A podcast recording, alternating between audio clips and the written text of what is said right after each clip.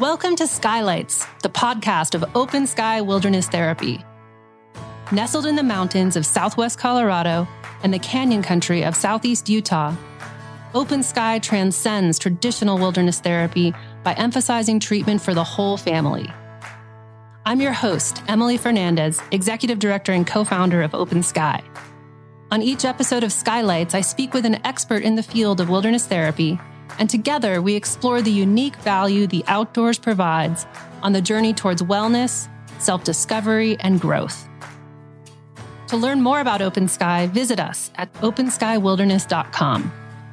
Welcome to the podcast. We're glad you're here.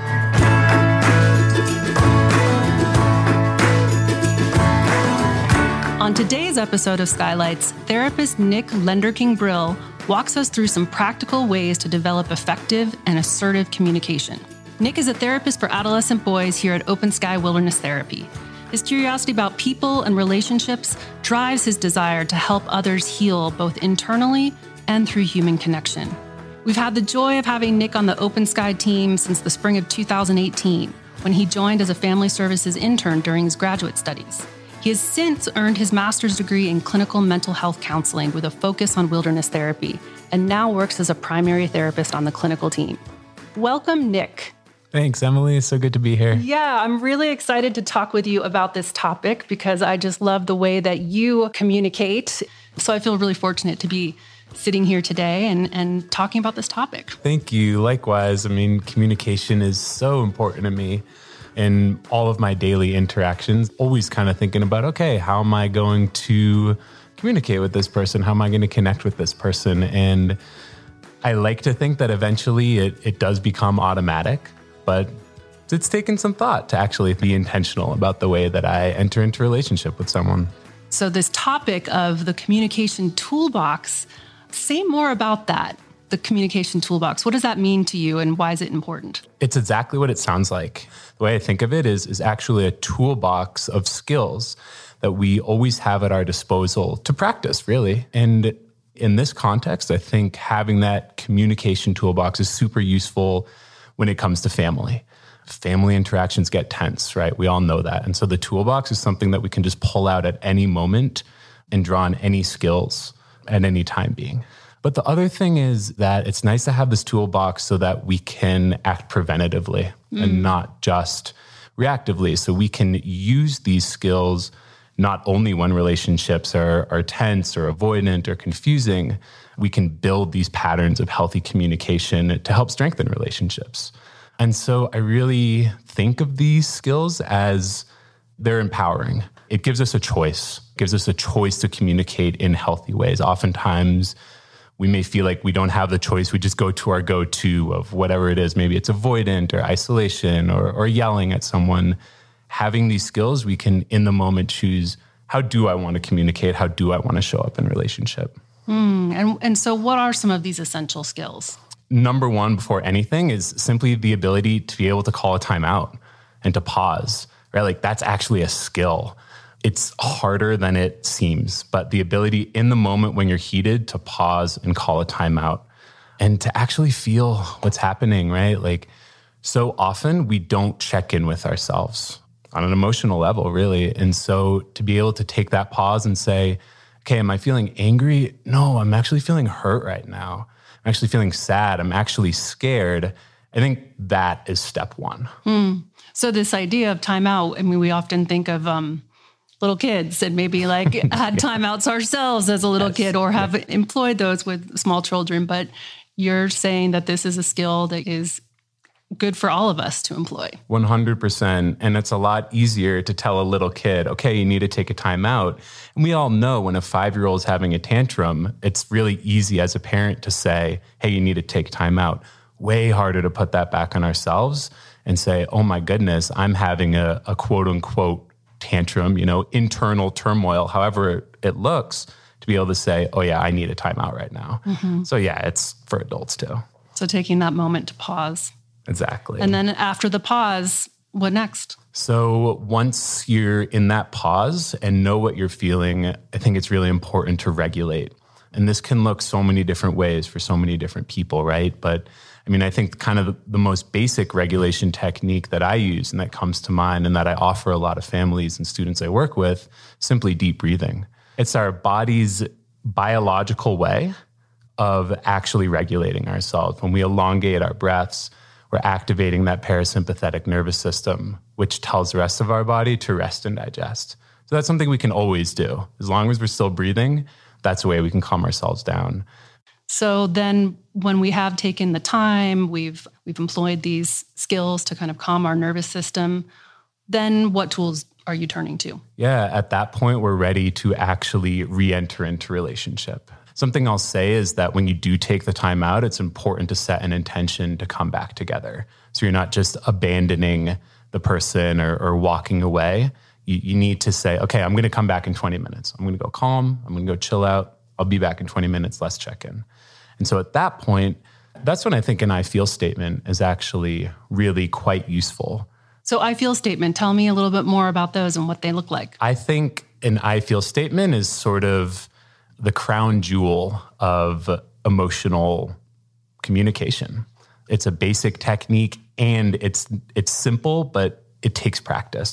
There's basically five parts of the I feel statement. First being a feeling. So, say I'm feeling angry. Okay, I feel angry. Simple as that. And you've already done that when during the timeout. And then the next part is an objective event. So I feel angry when you raise your voice at me. No one can argue with that. That's an objective event. What you want to avoid doing is I feel angry when you speak to me in a way that's obvious that you don't care about me. Mm. Right? Because then that's a slippery slope of like, of creating more and more argument. Mm-hmm. That's an inflammatory remark. So you say, I feel angry when you yell at me. The third step is a guess as to why. So a belief, a value. I imagine I feel this way because when you raise your voice at me, I feel small. Or I imagine I feel this way because I've asked you not to raise your voice at me and you still are. And that hurts at that point, yeah, you're basically saying, I feel angry because. That's step three. And making it clear that it's in your perception, it's in your exactly. mind, like why you believe this. Exactly, right? That's a subjective part, mm-hmm. right? Yeah, why I'm personally angry. And then step four is setting an intention for yourself. So in the future, my intention for myself is I'm going to take a walk around the house or take a walk around the block next time I start to feel the anger bubble up in me, something like that. And then step five is a request for the other person. In the future, I request that when you start to feel a strong emotion, you speak to me in a calmer manner. Or I request that you take some deep breaths before you raise your voice at me, something like that. Next, after after an I feel statement, I think it's really important that the listener takes some time to reflect and validate the speaker. And this isn't about solving the problem. This isn't about agreeing. It's not even necessarily about understanding. It's about simply being a mirror. And so if you had just shared that I feel statement with me, Emily, I would say, okay, Emily, I hear that you feel angry when I raise my voice. You imagine that you feel this way because when I raise my voice, it makes you feel small. And you've asked me before not to do that. Your intention for yourself is to do some regulation techniques and, and, and take a pause. Um, next time you do feel angry, maybe walk around the house. And your request of me is to do the same, that I do some deep breathing or some emotional regulation techniques and communicate with you in a calmer way in the future. Mm yeah, as I imagine being in this exchange as if this was was really between you and me, like my system calms and hearing you reflect mm. that. Awesome. Yeah. Great. I, I guess I did an okay job of reflecting then, because that's the point, right? Like, yeah, you feel it. Like, can you feel it viscerally? I'm struck with the reflection because that that was remembering a lot. Yes. Can that, you know, that can be hard, I would imagine. Totally. Totally. It is. And so it can be easier. Another thing to have in the toolbox is like reflection is a skill actually in that toolbox, and it, it can be easier to break it down into parts. And so for the person sharing the I feel statement, maybe they'll just do, I feel blank when, and then reflect.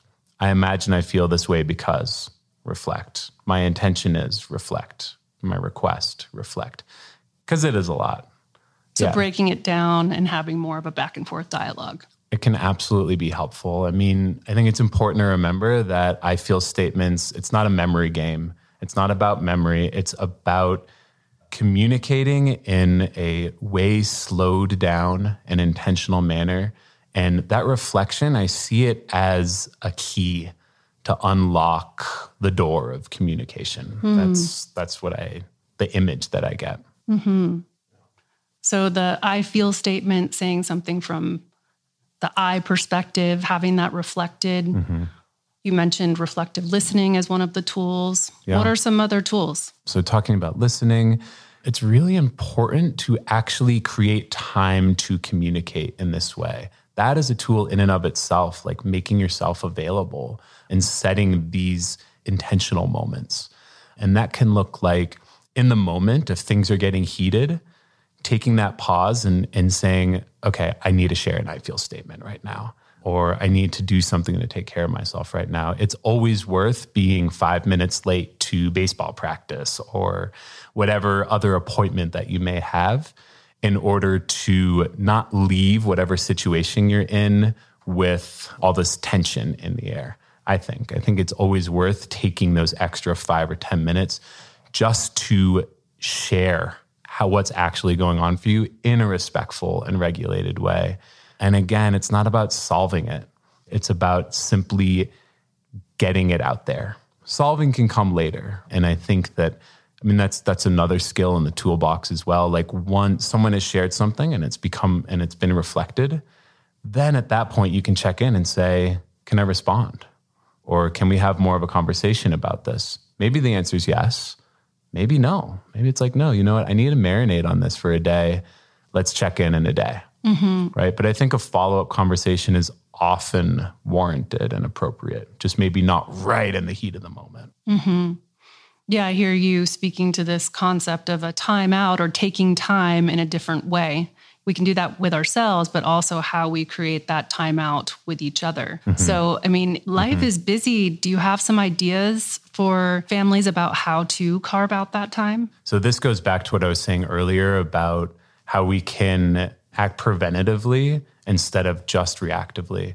I think when you sit down for dinner is a really good time to simply just go around the table, even just do like a check in.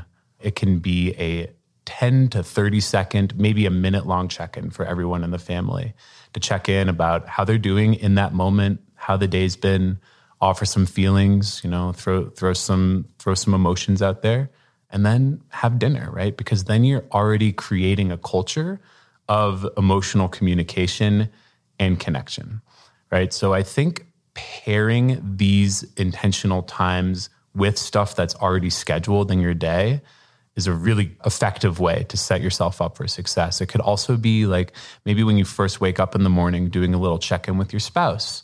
If you're married or, or, cohabitating with someone, you could do that with kids as well, right? Like first thing in the morning before anything else happens, right? And so, or maybe in the car, you know, you make the car on the way to school a sacred time to just have a check in sometimes I, I, hear all the time that, oh, I can't do this I feel thing. It's totally unnatural. It's totally robotic.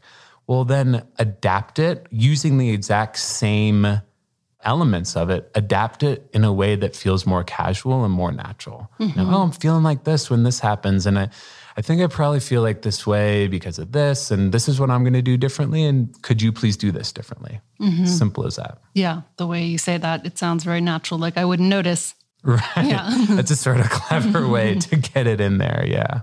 Which I imagine then, um, you know, you see the effectiveness between adolescents if they're communicating with each other or, you know, a child and a parent. Absolutely. Absolutely. Yeah. I mean, at Open Sky, we certainly have a culture of, okay, I'm going to share an I feel statement. The whole team pauses and there's there is a culture there of like, okay, we're going to do the full formal I feel statement and reflect. But then I oftentimes see, for example, on a family quest, when students and parents will rejoin, they're able to integrate the structure into more casual conversation. So I think step one is getting the structure down. But once you get that, it just flows way more naturally, especially when everyone is on board with practicing and, and has the same has the same communication toolbox at their disposal. So these tools that you're speaking of, whether it's a check-in at the dinner table, which isn't necessarily a full I feel statement, but you're mm-hmm. saying more of just like a check-in about how I'm doing, mm-hmm. or carving out time to do more I feels as a family. Mm-hmm. When I think about that happening, I think of just creating time to understand each other more and to hear where mm-hmm. the other person is coming from, mm-hmm. which then creates more connection.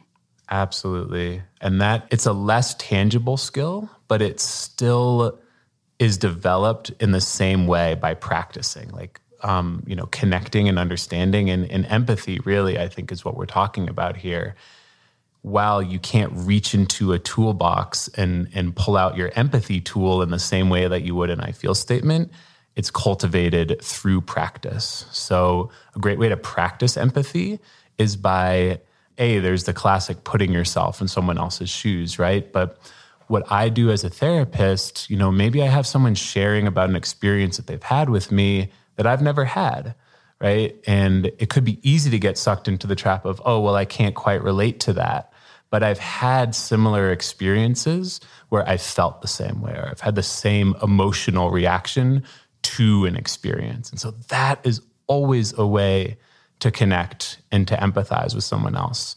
I think it's always possible to empathize with someone else because we're all humans.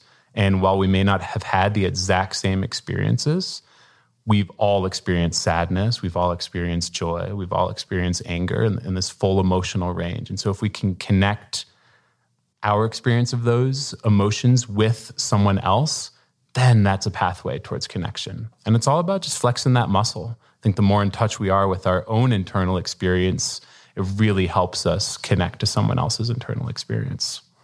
So what are some other ways of flexing that muscle of actually applying these these practices and sharpening these tools. It may sound silly, but I think even just writing them down and keeping them in your pocket or in your wallet as a handy guide until you integrate them more into your into your daily routine. You know, it could look like if you want like an I feel statement cheat sheet with sort of a fill in the blank sort of deal. I think that can be really effective until you have it. Even a list of of a list of emotions, a list of the common stuff that you feel. Sometimes when I'm feeling something really intensely, I can't quite put it to words. I'm like, is this anger or is this disappointment or is this frustration or is this anxiety? And I'm a visual guy. And so if I have that list, I can just point to it and fill in the blank and say, oh, okay, yeah, that's exactly what I'm feeling. I just, again, it's the way that I see all of this is it's like going to the gym, honestly. And when you're just starting out, you get under the bench press and there's no weights on it and you're just able to to push up the bar. But day after day after day and week after week, you're able to add 10 pounds and then 10 pounds and then 10 pounds. And so you're you're building your emotional muscles in doing this. And so making it habitual, tying it to those other habits and and things that you're already doing throughout your day, I think is a way to really solidify this stuff and, and have it integrate. Mm-hmm. Well, and so much of what you're speaking about is they are their skills to be practiced in relationship with other people. Sure. And so, what about the scenario of a family member being resistant to these? Like, say, you know, I as a parent or as an adolescent, I'm really excited and gung ho about practicing these things, but my other family member is not. Yeah. What words of wisdom do you have? step one is to sort of reframe what you're trying to do. So I think it, it, if you come in real hot, guns blazing, and say, like, all right, we're going to sit down, we're going to practice I feel statements and go. Your teenager or parent may ne- not necessarily be so up for that. And so if there's tension happening in the family, or if there's avoidance or lots of angry outbursts in a family, you may start by simply asking your family members, What do you want from our relationship? What are some of your goals? You could even start by asking, I'm noticing that something's not working. Are you noticing that too? Likely the answer will be yes if there's all kinds of tension or avoidance happening. And then you might ask, well, what do you want? Like, do you want this to get easier? You know, do you want there to be less discord in the house, more peace? Do you want our interactions to be easier? And if the answer is yes, then you might say, well, I, I, have some ideas. You know, I have, there's this thing called this communication toolbox. And at that point, you could share some of this stuff. And then you're still getting the same message across, but in a different way than like, hey, let me teach you this stuff and show you how to do it. I think it empowers the resistant individual more to make a choice of like, ah, oh, I guess I do want my relationships to improve. Okay, I'll try these things. So I'd say that's step one. If that individual is is pretty stuck and is saying, "No, I don't want to improve communication. I don't care." I think at that point, that's when you seek outside help, whether that's therapy or some other kind of counseling. I think that at that point, if someone is really resistant to change, you might need to disrupt the pattern in a more drastic way. Hmm. To take a time out, going back to that concept, um, exactly. to take some time and space, maybe in a bigger way to be able to come back. Because when I hear you speaking about these skills and the reflective listening with the I feel, I mean, that's a very formal reflection. Mm-hmm. And, you know, I imagine just applying the reflective listening in less formal ways can help and shift things too. Totally. Yeah, absolutely, Emily. I mean, I think that anytime someone shares anything, you know, heavy. I mean, it doesn't need to be in just chatting, you know, level one day to day conversation, but anytime someone shares anything heavy, I'll try to say, man, I, I hear you. That sounds rough. You know, instead of st- straight up going in and trying to fix it, or no, you're really doing such a great job, or no, it'll be okay. I don't think that's what people actually need to hear in those moments. I think they just need to hear, whoa, like I'm with you. I'm standing next to you in your experience. And I may not be experiencing the same thing that you have, but I've felt something similar and I care about you and I love you. So I'm going to sit with you in the in the muck of this challenging feeling that you're in right now. I think that's so important to just, yeah, reflect, reflect and empathize. I, I think it's hard to not have empathy follow after a reflection. You're like, yeah, I hear that you are struggling right now how could you not feel a little bit of that struggle too if you are communicating with someone you care about? Mm-hmm. And just feeling seen and heard. Yeah. Mm-hmm. Can yeah. go a long way. Absolutely.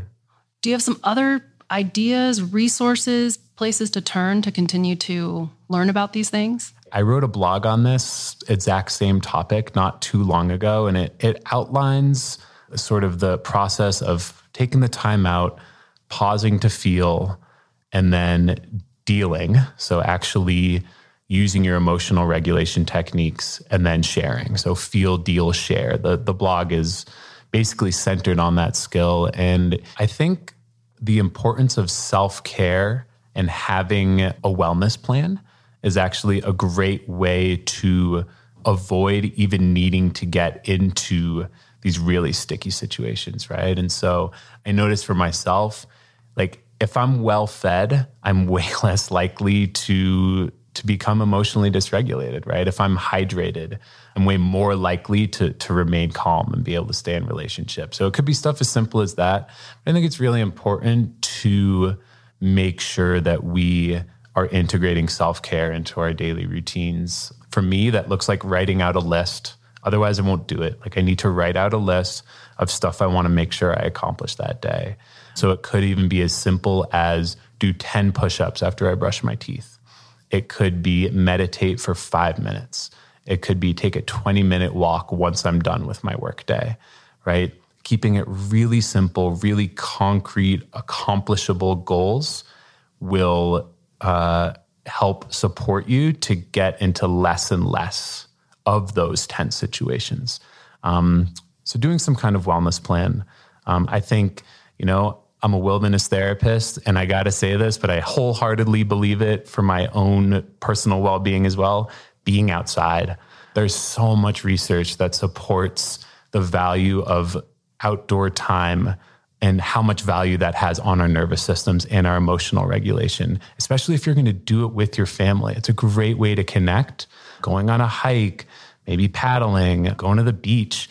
It doesn't even need to be a whole day activity. It could be sitting in your backyard and looking at trees, right? It could be, if you're in a city, it could be taking a walk in a park, playing basketball, whatever it is, that's going to help you stay in connection with the people you love more. There's just no doubt about it. I'm also a huge proponent of yoga and meditation as well. I think there's so many different types of yoga, so many different types of meditation. I think just practicing this stuff, like practice, practice, practice, practice, even when you're not emotionally dysregulated, um, doing that kind of check in, sharing a happy I feel statement.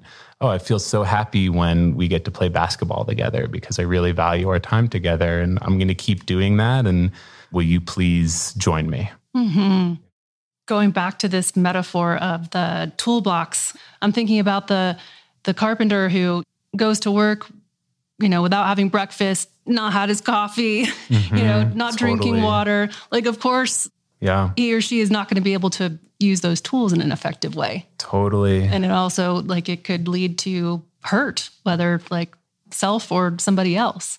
Yeah, that's a great point. I love that metaphor because yeah, if you go to work and you're trying to build an, if you're using a saw on an empty stomach, you know, you could nick your finger. And so I love applying that metaphor to exactly what we're talking about, this communication toolbox. And I think too that just to to expand on that, like sometimes all we need to do is take out a screwdriver and like adjust just a loose screw in a doorknob or something like that. It could be real simple. Sometimes we actually do need to bust out the skill saw you know, and make some serious alterations. And so that's that's up for everyone in their own individual family to sort of feel out and decide in the moment. But I think it's important to remember that it's those kind of daily screw tightenings that prevent the walls from coming down. And it doesn't need to be this big, effortful thing to communicate in a healthy way. It can be as simple as tightening the screw. Mm-hmm sharpening the saw. It's exactly. hard to cut something effectively if you're not keeping your tools sharp. Totally, that too. Mm-hmm. Absolutely. Yeah. Thank you, Nick. It's a pleasure as always to talk with you. Yeah, absolutely, Emily. Thank you so much. Thanks to our guest today, therapist Nick Lenderking Brill. We're so grateful for his insight into truly transforming the way we communicate. To learn more about Open Sky Wilderness Therapy, visit openskywilderness.com. And if you've enjoyed this episode, be sure to rate and review us on your podcast app of choice. Thanks for listening, and we'll see you next time.